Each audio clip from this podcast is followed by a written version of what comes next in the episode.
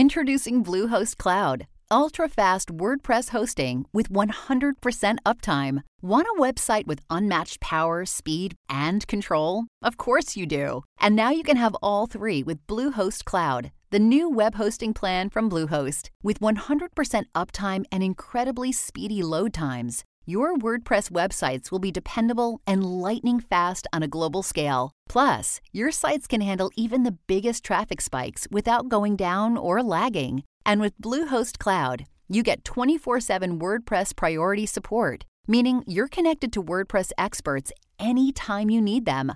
Not to mention, you automatically get daily backups and world-class security. So, what are you waiting for? Get Bluehost Cloud today by visiting Bluehost dot com. That's Bluehost dot com.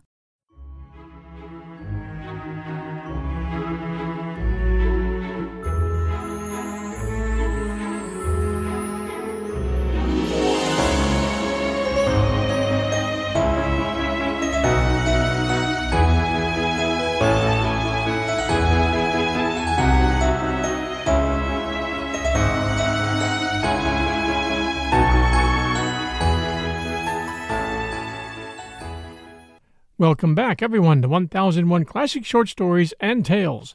This is your host, John Hagedorn. It's great to have you with us today. Today we're bringing you a very unusual Jack London story. It's a combination dystopian science fiction story, which was first published by McClure's Magazine in nineteen ten.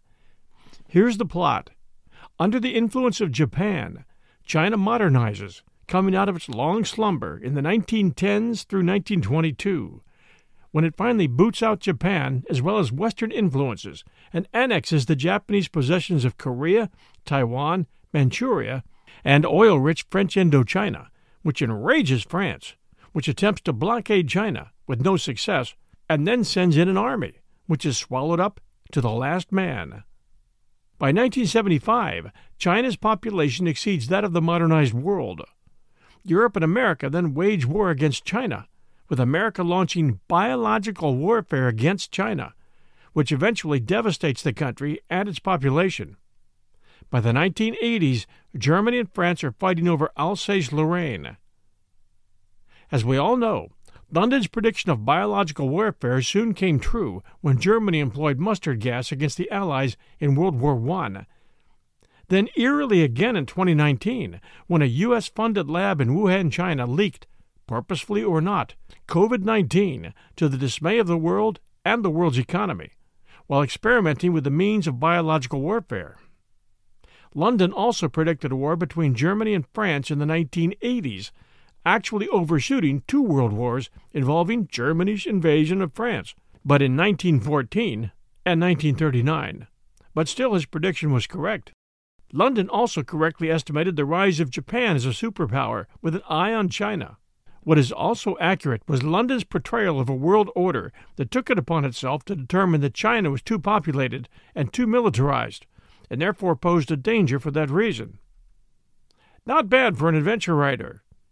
I hope you enjoy this story, written in nineteen ten by Jack London. And now our story, Jack London's The Unparalleled Invasion. It was in the year nineteen seventy-six that the trouble between the world and China reached its culmination. It was because of this that the celebration of the second centennial of American liberty was deferred. Many other plans of the nations of the earth were twisted and tangled and postponed for the same reason. The world awoke rather abruptly to its danger, but for over seventy years, unperceived, affairs had been shaping toward this very end. The year nineteen oh four logically marks the beginning of the development that, seventy years later, was to bring consternation to the whole world. The Japanese-Russian War took place in nineteen oh four, and the historians of the time gravely noted it down that that event marked the entrance of Japan into the comity of nations. What it really did mark was the awakening of China. This awakening, long expected, had finally been given up. The Western nations had tried to arouse China, and they had failed.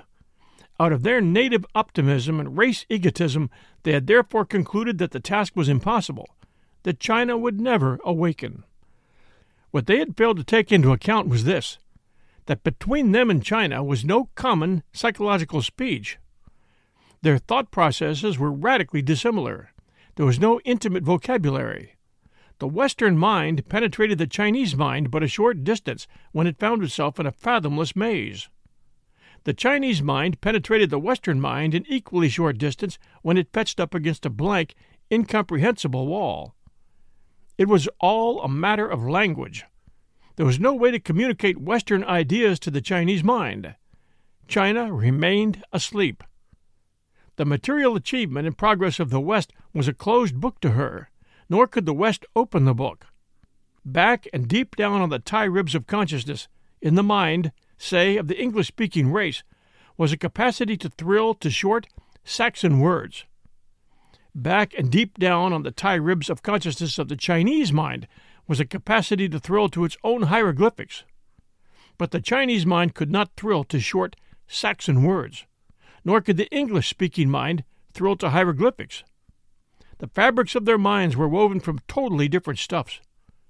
They were mental aliens, and so it was that Western material achievement and progress made no dent on the rounded sleep of China. Came Japan and her victory over Russia in nineteen oh four. Now the Japanese race was the freak and paradox among Eastern peoples. In some strange way, Japan was receptive to all the West had to offer. Japan swiftly assimilated the Western ideas and digested them, and so capably applied them that she suddenly burst forth, full panoplied, a world power. There is no explaining this particular openness of Japan to the alien culture of the West, as well might be explained any biological sport in the animal kingdom. Having decisively thrashed the great Russian Empire, Japan promptly set about dreaming a colossal dream of empire for herself. Korea she had made into a granary and a colony. Treaty privileges and vulpine diplomacy gave her the monopoly of Manchuria. But Japan was not satisfied. She turned her eyes upon China. There lay a vast territory, and in that territory were the hugest deposits in the world of iron and coal, the backbone of industrial civilization. Given natural resources, the other great factor in industry is labor. In that territory was a population of four hundred million souls, one quarter of the then total population of the earth. Furthermore, the Chinese were excellent workers, while their fatalistic philosophy, or religion, and their stolid nervous organization constituted them splendid soldiers, if they were properly managed. Needless to say, Japan was prepared to furnish that management. But best of all, from the standpoint of Japan, the Chinese was a kindred race. The baffling enigma of the Chinese character to the West was no baffling enigma to the Japanese. The Japanese understood as we could never school ourselves or hope to understand. Their mental processes were the same. The Japanese thought with the same thought symbols as did the Chinese, and they thought in the same peculiar grooves.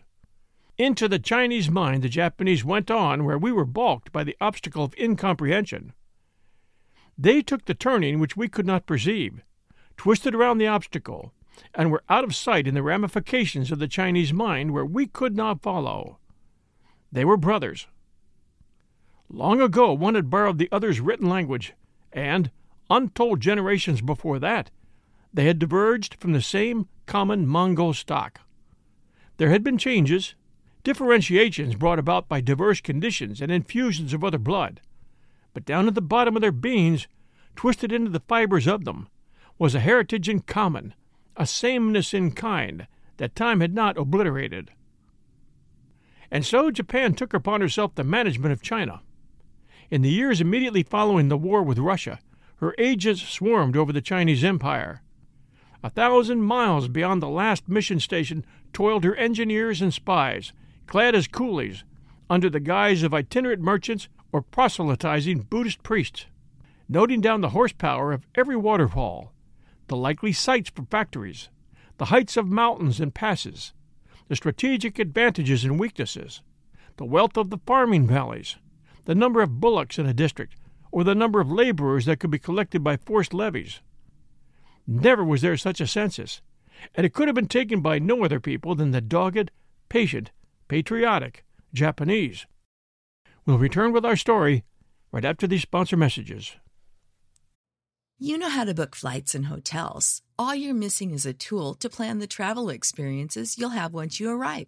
That's why you need Viator. Book guided tours, activities, excursions, and more in one place to make your trip truly unforgettable. Viator has over three hundred thousand travel experiences to choose from. Everything from simple tours to extreme adventures and all the niche, interesting stuff in between. So you can plan something that everyone you're traveling with will enjoy. Real traveler reviews give the inside scoop from people who've already been on the experiences you're considering, so you can plan with confidence. Free cancellation helps you plan for the unexpected, and twenty-four seven customer support means you can travel worry-free. Download the Viator app now and use code Viator ten for ten percent off your first booking in the app. Find travel experiences for you. Do more with Viator. And now we return to The Unparalleled Invasion by Jack London. But in a short time, secrecy was thrown to the winds. Japan's officers reorganized the Chinese army. Her drill sergeants made the medieval warriors over into twentieth century soldiers, accustomed to all the modern machinery of war and with a higher average of marksmanship than the soldiers of any Western nation. The engineers of Japan deepened and widened the intricate system of canals, built factories and foundries, netted the empire with telegraphs and telephones, and inaugurated the era of railroad building. It was these same protagonists of machine civilization that discovered the great oil deposits of Chon San, the iron mountains of Wang Sing, the copper ranges of Chinchi, and they sank the gas wells of Waohi, that most marvelous reservoir of natural gas in all the world. In China's councils of empire were the Japanese emissaries. In the ears of the statesmen whispered the Japanese statesmen. The political reconstruction of the empire was due to them. They evicted the scholar class, which was violently reactionary, and put into office progressive officials. And in every town and city of the empire, newspapers were started. Of course, Japanese editors ran the policy of these papers, which policy they got direct from Tokyo. It was these papers that educated and made progressive the great mass of the Chinese population. China was at last awake. Where the West had failed, Japan succeeded. She had transmuted Western culture and achievement into terms that were intelligible to the Chinese understanding. Japan herself, when she so suddenly awakened, had astounded the world. But at the time, she was only forty million strong. China's awakening, with her four hundred millions and the scientific advance of the world, was frightfully astounding.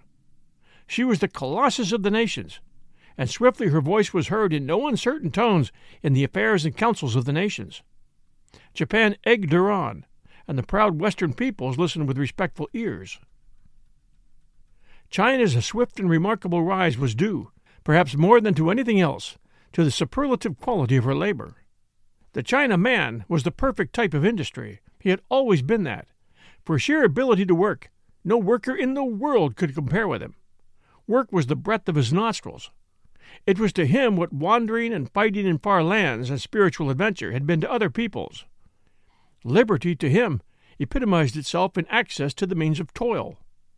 To till the soil and labor interminably was all he asked of life and the powers that be. And the awakening of China had given its vast population not merely free and unlimited access to the means of toil, but access to the highest and most scientific machine means of toil. China rejuvenescent. It was but a step to China rampant. She discovered a new pride in herself and a will of her own. She began to shape under the guidance of Japan. But she did not shave long. On Japan's advice, in the beginning, she had expelled from the empire all Western missionaries, engineers, drill sergeants, merchants, and teachers. She now began to expel the similar representatives of Japan. The latter's advisory statesmen were showered with honors and decorations and sent home. The West had awakened Japan, and, as Japan had then requited the West, Japan was not requited by China. Japan was thanked for her kindly aid and flung out bag and baggage by her gigantic protege. The Western nations chuckled. Japan's rainbow dream had gone glimmering. She grew angry. China laughed at her. The blood and the swords of the samurai would out, and Japan rashly went to war. This occurred in nineteen twenty-two, and in seven bloody months Manchuria, Korea, and Formosa were taken away from her, and she was hurled back, bankrupt, to stifle in her tiny, crowded islands. Exit Japan from the world drama. Thereafter she devoted herself to art, and her task became to please the world greatly with her creations of wonder and beauty. Contrary to expectation, China did not prove warlike. She had no Napoleonic dream, and was content to devote herself to the arts of peace. After a time of disquiet, the idea was accepted that China was to be feared, not in war, but in commerce. It will be seen that the real danger was not apprehended. China went on consummating her machine civilization. Instead of a large standing army, she developed an immensely larger and splendidly efficient militia. Her navy was so small that it was the laughingstock of the world, nor did she attempt to strengthen her navy. The treaty ports of the world were never entered by her visiting battleships. The real danger lay in the fecundity of her loins, and it was in nineteen seventy that the first cry of alarm was raised. For some time all territories adjacent to China had been grumbling at Chinese immigration, but now it suddenly came home to the world that China's population was five hundred million. She had increased by one hundred millions since her awakening. Burkhalter called attention to the fact that there were more Chinese in existence than white people. He performed a simple sum in arithmetic. He added together the populations of the United States, Canada, New Zealand, Australia, South Africa, England, France, Germany, Italy, Austria, European Russia, and all Scandinavia. The result was four hundred ninety-five million, and the population of China overtopped this tremendous total by five million. Burkhalter's figures went round the world, and the world shivered. For many centuries China's population had been constant. Her territory had been saturated with population, that is to say, her territory, with the primitive method of production, had supported the maximum limit of population. But when she awoke and inaugurated the machine civilization, her productive power had been enormously increased. Thus, on the same territory, she was able to support a far larger population. At once the birth rate began to rise and the death rate to fall. Before, when population pressed against the means of subsistence, the excess population had been swept away by famine. But now, thanks to the machine civilization, Chinese means of subsistence had been enormously extended, and there were no famines. Her population followed on the heels of the increase in the means of subsistence. During this time of transition and development of power, China had entertained no dreams of conquest. The Chinese was not an imperial race. It was industrious, thrifty, and peace-loving. War was looked upon as an unpleasant but necessary task that at times must be performed. And so, while the Western races had squabbled and fought, and world adventured against one another, China had calmly gone on working at her machines and growing. Now she was spilling over the boundaries of her empire. That was all, just spilling over into the adjacent territories with all the certainty and terrifying slow momentum of a glacier. Following upon the alarm raised by Burkhalter's figures, in nineteen seventy France made a long-threatened stand. French Indochina had been overrun, filled up by Chinese immigrants. France called a halt. The Chinese wave flowed on. France assembled a force of one hundred thousand on the boundary between her unfortunate colony and China, and China sent down an army of militia soldiers, a million strong. Behind came the wives and sons and daughters and relatives, with their personal household luggage, in a second army. The French force was brushed aside like a fly. The Chinese militia soldiers, along with their families, over five millions all told, coolly took possession of French Indochina and settled down to stay for a few thousand years. Outraged, France was in arms. She hurled fleet after fleet against the coast of China, and nearly bankrupted herself by the effort. China had no navy. She withdrew like a turtle into her shell.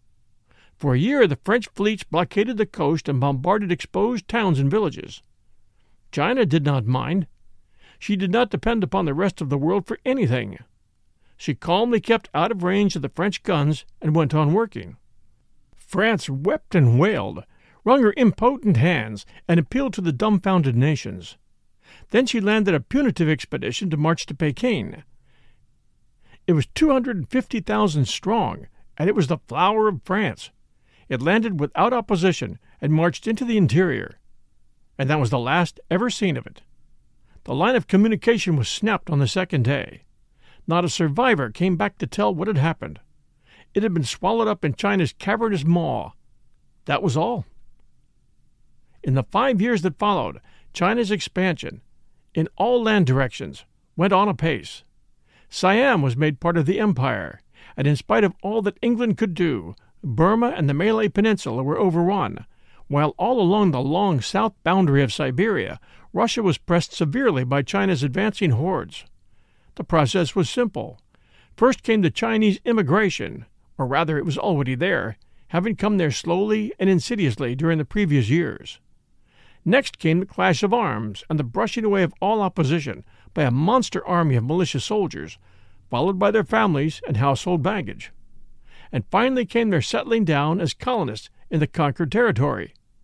Never was there so strange and effective a method of world conquest. Nepal and Bhutan were overrun, and the whole northern boundary of India pressed against by this fearful tide of life.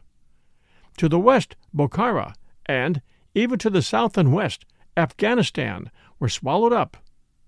Persia, Turkestan, and all Central Asia felt the pressure of the flood. It was at this time that Burkhalter revised his figures. He had been mistaken. China's population must be seven hundred millions, eight hundred millions. Nobody knew how many millions, but at any rate it would soon be a billion. There were two Chinese for every white-skinned human in the world, Burkhalter announced, and the world trembled. China's increase must have begun immediately, in nineteen oh four.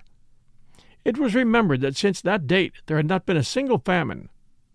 At five million a year increase, her total increase in the intervening seventy years must be three hundred fifty million. But who was to know?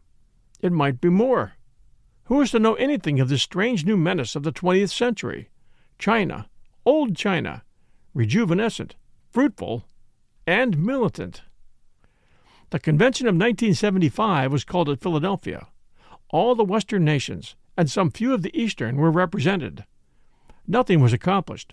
There was talk of all countries putting bounties on children to increase the birth rate, but it was laughed to scorn by the arithmeticians, who pointed out that China was too far in the lead in that direction. No feasible way of coping with China was suggested. China was appealed to and threatened by the United Powers, and that was all the Convention of Philadelphia came to, and the Convention and the powers were laughed at by China. Li Tang P'uang, the power behind Dragon Throne, designed to reply. "What does China care for the comity of nations?" said Li Tang P'uang. "We are the most ancient, honorable, and royal of races. We have our own destiny to accomplish. It is unpleasant that our destiny does not tally with the destiny of the rest of the world. But what would you? You have talked windily about the royal races and the heritage of the earth, and we can only reply that that remains to be seen. You cannot invade us. Never mind about your navies. Don't shout. We know our navy is small. You see, we use it for police purposes. We do not care for the sea. Our strength is in our population, which will soon be a billion. Thanks to you, we are equipped with all modern war machinery. Send your navies. We will not notice them. Send your punitive expeditions. But first remember what happened to France. To land half a million soldiers on our shores would strain the resources of any of you, and our thousand millions would swallow them down in a mouthful. Send a million, send five millions, and we will swallow them down just as readily. Poof! A mere nothing, a meager morsel. Destroy, as you have threatened, you United States, the ten million coolies we have forced upon your shores.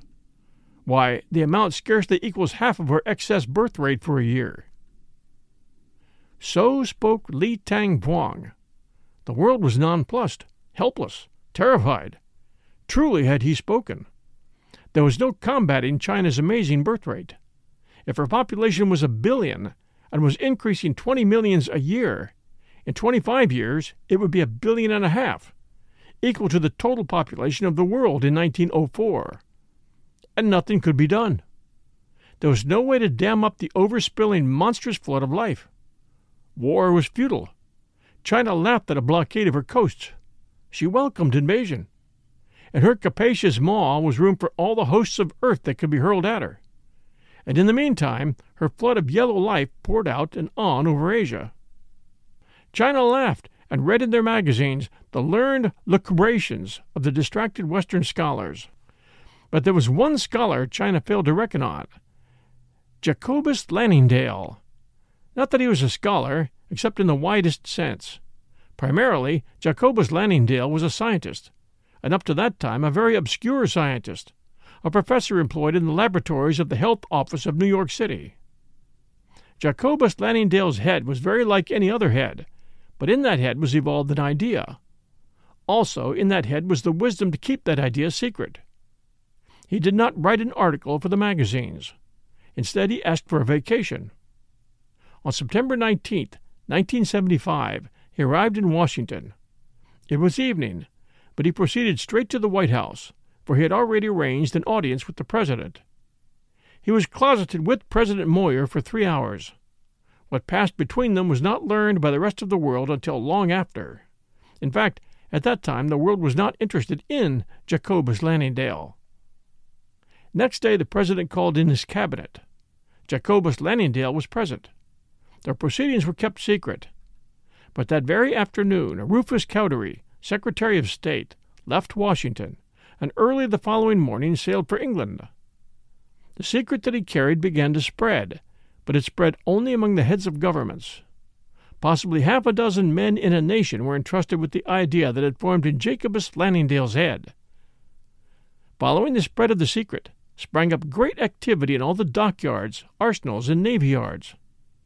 The people of France and Austria became suspicious, but so sincere were their government's calls for confidence that they acquiesced in the unknown project that was afoot. This was the time of the Great Truce. All countries pledged themselves solemnly not to go to war with any other country. The first definite action was the gradual mobilization of the armies of Russia, Germany, Austria, Italy, Greece, and Turkey. Then began the eastward movement. All railroads into Asia were glutted with troop trains. China was the objective. That was all that was known. A little later began the Great Sea Movement. Expeditions of warships were launched from all countries. Fleet followed fleet, and all proceeded to the coast of China. The nations cleaned out their navy yards. They sent their revenue cutters and dispatch boats and lighthouse tenders, and they sent their last antiquated cruisers and battleships. Not content with this, they impressed the merchant marine. The statistics show that fifty-eight thousand six hundred forty merchant steamers, equipped with searchlights and rapid-fire guns, were dispatched by the various nations to China. And China smiled and waited. On her land side, along her boundaries, were millions of the warriors of Europe. She mobilized five times as many millions of her militia and awaited the invasion. On her sea coasts, she did the same. But China was puzzled. After all this enormous preparation, there was no invasion. She could not understand. Along the great Siberian frontier, all was quiet. Along her coasts, the towns and villages were not even shelled. Never in the history of the world had there been so mighty a gathering of war fleets. The fleets of all the world were there, and day and night millions of tons of battleships plowed the brine of her coasts, and nothing happened. Nothing was attempted. Did they think to make her emerge from her shell? China smiled. Did they think to tire her out or starve her out? China smiled again. But on May first, nineteen seventy-six, had the reader been in the imperial city of Peking, with its then population of eleven millions, he would have witnessed a curious sight. He would have seen the streets filled with the chattering, yellow populace, and high up in the blue he would have beheld a tiny dot of black, which, because of its orderly evolutions, he would have identified as an airship. From this airship, as it curved its flight back and forth over the city, fell missiles, strange, harmless missiles, tubes of fragile glass that shattered into thousands of fragments on the streets and housetops. But there was nothing deadly about these tubes of glass. Nothing happened. There were no explosions. It is true, three Chinese were killed by the tubes dropping on their heads from so enormous a height. But what were three Chinese against an excess birth rate of twenty millions? One tube struck perpendicularly in a fish pond in a garden and was not broken. It was dragged ashore by the master of the house. He did not dare to open it, but, accompanied by his friends, and surrounded by an ever-increasing crowd, he carried the mysterious tube to the magistrate of the district. The latter was a brave man. With all eyes upon him, he shattered the tube with a blow from his brass-bowled pipe. Nothing happened. Of those who were very near, one or two thought they saw some mosquitoes fly out. That was all. The crowd set up a great laugh and dispersed. As Peking was bombarded by glass tubes, so was all China. The tiny airships, dispatched from the warships, contained but two men each, and over all cities, towns, and villages they wheeled and curved, one man directing the ship, the other man throwing over the glass tubes. Had the reader again been in Peking, six weeks later, he would have looked in vain for the eleven million inhabitants. Some few of them he would have found, a few hundred thousand perhaps, their carcasses festering in the houses and in the deserted streets, and piled high on the abandoned death wagons. But for the rest, he would have had to seek along the highways and byways of the empire. And not all would he have found fleeing from plague-stricken Peking, for behind them, by hundreds of thousands of unburied corpses by the wayside, he could have marked their flight. And as it was with Peking, so it was with all the cities, towns, and villages of the empire. The plague smote them all. Nor was it one plague, nor two plagues. It was a score of plagues. Every virulent form of infectious death stalked through the land. Too late the Chinese government apprehended the meaning of the colossal preparations, the marshalling of the world hosts, the flights of the tin airships, and the rain of the tubes of glass. The proclamations of the government were vain. They could not stop the eleven million plague-stricken wretches fleeing from the one city of Peking to spread disease through all the land.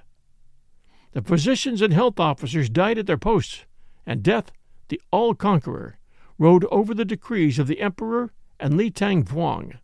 It rode over them as well, for Li Tang P'uang died in the second week, and the emperor, hidden away in the summer palace, died in the fourth week. Had there been one plague, China might have coped with it, but from a score of plagues no creature was immune. The man who escaped smallpox went down before scarlet fever. The man who was immune to yellow fever was carried away by cholera.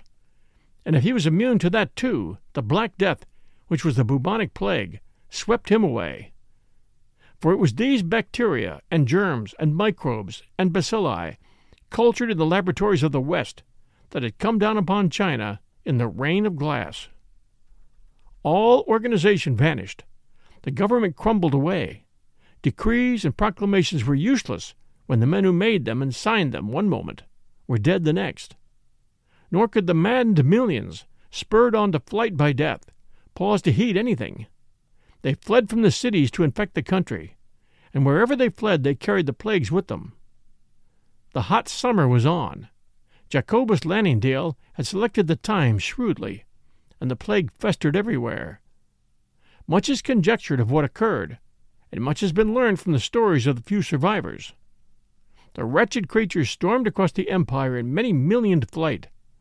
The vast armies China had collected on her frontiers melted away. The farms were ravaged for food, and no more crops were planted, while the crops already in were left unattended and never came to harvest. The most remarkable thing, perhaps, was the flights. Many millions engaged in them, charging to the bounds of the empire to be met and turned back by the gigantic armies of the West. The slaughter of the mad hosts on the boundaries was stupendous. Time and again the guarding line was drawn back twenty or thirty miles to escape the contagion of the multitudinous dead. Once the plague broke through and seized upon the German and Austrian soldiers who were guarding the borders of Turkestan. Preparations had been made for such a happening, and though sixty thousand soldiers of Europe were carried off, the International Corps of the Physicians isolated the contagion and dammed it back. It was during the struggle that it was suggested that a new plague germ had originated, that in some way or other a sort of hybridization between plague germs had taken place, producing a new and frightfully virulent germ. First suspected by Bomberg, who became infected with it and died, it was later isolated and studied by Stevens, Hazenfeldt, Norman, and Landers. Such was the unparalleled invasion of China. For that billion of people, there was no hope. Pent in their vast and festering charnel house, all organization and cohesion lost, they could do naught but die. They could not escape. As they were flung back from their land frontiers, so were they flung back from the sea. Seventy-five thousand vessels patrolled the coasts. By day their smoking funnels dimmed the sea rim, and by night their flashing searchlights plowed the dark and harrowed it for the tiniest escaping junk. The attempts of the immense fleets of junks were pitiful. Not one ever got by the guarding sea-hounds. Modern war machinery held back the disorganized mass of China, while the plagues did the work. But old war was made a thing of laughter. Naught remained to him but patrol duty. China had laughed at war, and war she was getting, but it was ultra-modern war, twentieth century war, the war of the scientist and the laboratory, the war of Jacobus Lanningdale. Hundred-ton guns were toys compared with the micro-organic projectiles hurled from the laboratories, the messengers of death, the destroying angels that stalked to the empire of a billion souls. During all the summer and fall of nineteen seventy-six, China was an inferno. There was no eluding the microscopic projectiles that sought out the remotest hiding places.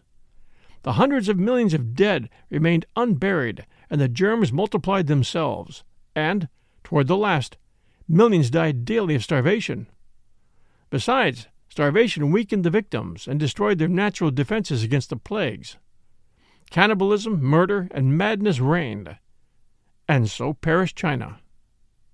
Not until the following February, in the coldest weather, were the first expeditions made. These expeditions were small, composed of scientists and bodies of troops, but they entered China from every side. In spite of the most elaborate precautions against infection, numbers of soldiers and a few of the physicians were stricken. But the exploration went bravely on. They found China devastated, a howling wilderness through which wandered bands of wild dogs and desperate bandits who had survived. All survivors were put to death wherever found. And then began the great task, the sanitation of China. Five years and hundreds of millions of treasure were consumed, and then the world moved in, not in zones, as was the idea of Baron Albrecht, but heterogeneously, according to the democratic American program. It was a vast and happy intermingling of nationalities that settled down in China in nineteen eighty-two and the years that followed, a tremendous and successful experiment in cross-fertilization. We know today the splendid mechanical, intellectual, and art output that followed. It was in nineteen eighty-seven, the Great Truce having been dissolved, and the ancient quarrel between France and Germany over Alsace-Lorraine recrudesced. The war cloud grew dark and threatening in April, and on April seventeenth, the Convention of Copenhagen was called. The representatives of the nations of the world, being present, all nations solemnly pledged themselves never to use against one another the laboratory methods of warfare they had employed in the invasion of China. Excerpt from Walt Mervin's Certain Essays in History. This science fiction piece, offered by Jack London, in nineteen oh six in McClure's Magazine. We hope you enjoyed this very unusual and very prescient story. We always appreciate reviews at ten oh one Classic Short Stories and Tales, so please don't hesitate if you enjoyed this story or others. And don't hesitate to share our stories with others as well. This is your host and storyteller, John Hagedorn. This is ten oh one Classic Short Stories and Tales. Everyone stay safe, and we'll be back soon.